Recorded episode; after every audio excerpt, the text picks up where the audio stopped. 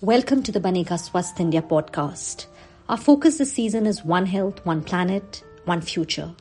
Our aim is health for all and leaving no one behind because only a Swasth Bharat can be a Sampann Bharat. I'm Ambika Singh Kama and today we will be talking to experts about the Omicron variant and the ongoing third wave in India. The country has been reporting a daily surge in cases for over a month and has seen many states imposing different forms of curbs to deal with the same.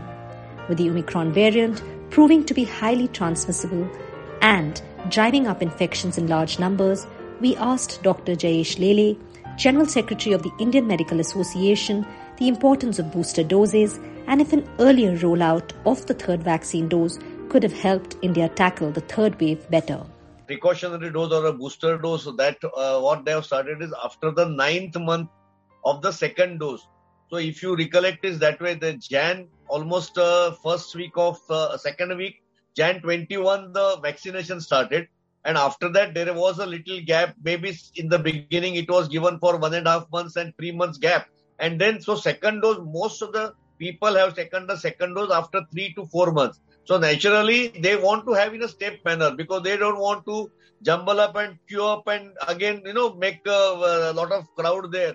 So I think this is the timely, timely gap and the proper timely it has started. So that is fine. Very important because we have lost lot of healthcare workers. There are two issues. One is the there is a shortage of work, healthcare workers, and in the second wave, you have noticed that more than nearly 2,000 doctors themselves expired because they had to do a lot of work in the this vicinity.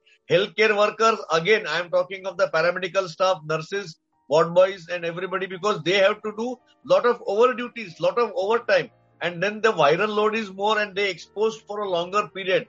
So the susceptibility was more and that is why we lost it. So the, definitely as it has step manner, they are needed the booster dose and we were, as a IMA, we had written it to the government of India requesting that we please start the uh, third dose or a precautionary, you may call it a booster or whatever it is, but it's a need. Uh, so uh, the government has taken the right decision, and we are uh, thankful to the government for taking the booster dose to the health worker first. healthcare workers, if you take uh, call it a percentage wise, uh, general percentage of healthcare population, five to eight percent were total. I'm talking not only doctors. Five to eight percent were for, uh, infected at the end of the second dose, second wave, second wave. So naturally, when now, if you see the figures now, Omicron, and we have seen that some people who got the vaccination and healthcare workers to begin with, they have already they have got the vaccination, but they have infected. So naturally, the their third dose booster dose is very much required, and whatever way they are protected against the Delta virus or any uh, the, the, disease is much uh, most welcome. I think that will also come immediately towards the end of the third wave. Or even if the third wave is a catching up, uh, third wave, we have seen uh, almost a daily rise. You know, we are already t- touching 2 lakh cases per uh, day in India. And America has crossed nearly 7 lakh 85,000 cases per day, which was never in the second wave or earlier wave. So definitely Omicron type of virus which is catching up so the booster dose uh, to the uh, you know people who are comorbid, who are health workers and above 40, they have started. So, but government is taking step by step because already from the first week of Jan, they have opened up uh, age group of 15 to 18. So they are going in a phase manner. So they that administration has to be looking after because availability of the doses, their internal infrastructure management, their reaching of the vaccine should also be there. So they are taking the precaution, they are doing it fine. Next, we have with us Dr. Jalil Parkar, who is a senior pulmonary consultant at the Lilavati Hospital, to clear doubts around the symptoms of the Omicron variant and the precautions that need to be taken. The question is that why are we panicking? The reason being uh, multifold. One is uh, that uh, the population at large is become very anxious because this has been going on wave after wave for the last two years. Mm-hmm. And number two is the patience is lost.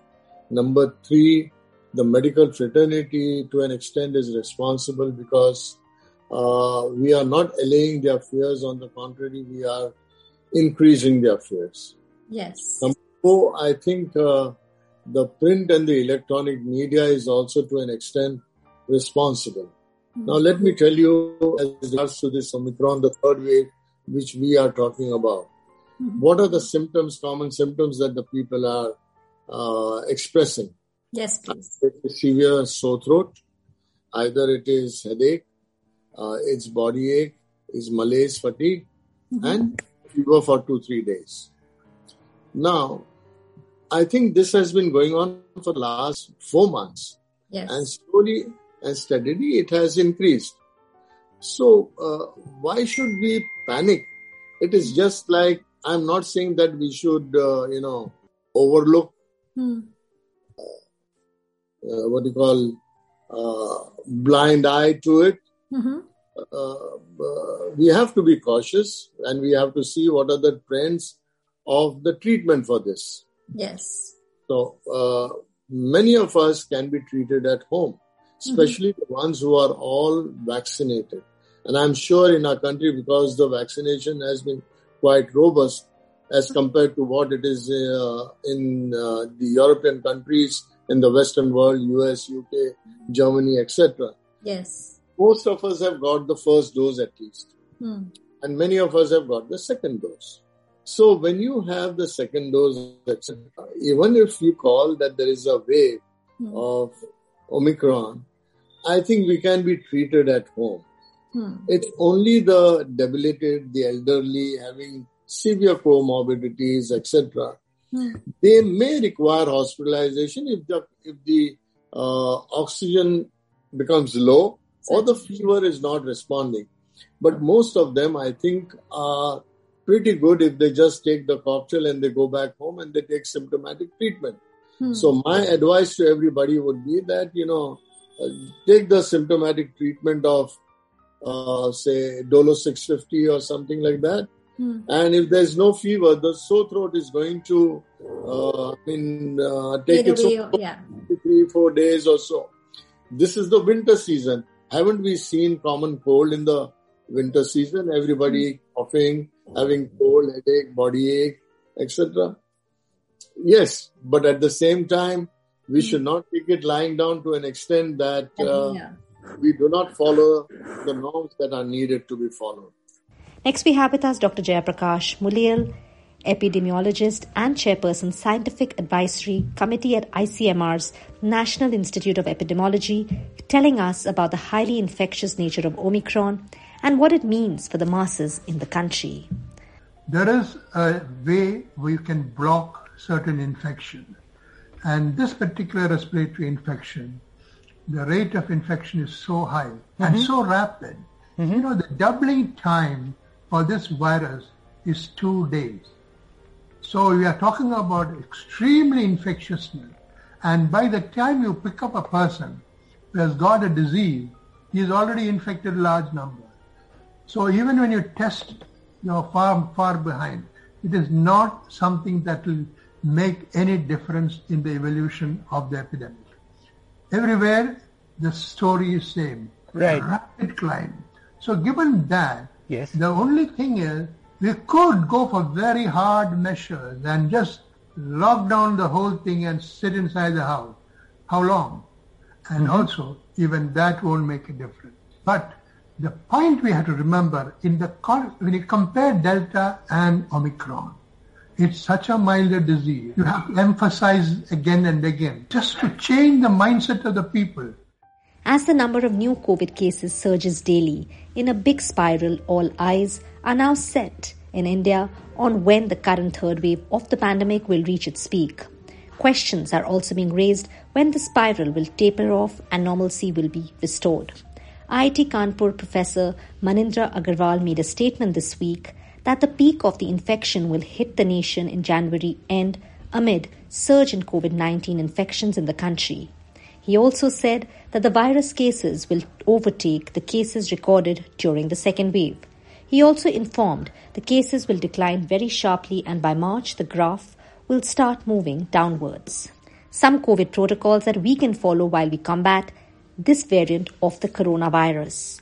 we must maintain social distancing, wear appropriate masks at all times, sanitize frequently, and get vaccinated as soon as possible. That's it on the Banega Swasth India podcast this week. If you have comments, queries, or suggestions on the topic we discussed today, or issues you would like us to cover in future, do write into us on bsi podcast at the rate ndtv.com. Remember, BSI stands for Banega Swasth India. You can also connect with us on Banega Swasth India handles on Facebook, Twitter, and Instagram and continue with the conversations through the week. Till next week, this is Ambika Singh Kama signing off. Stay healthy, stay safe.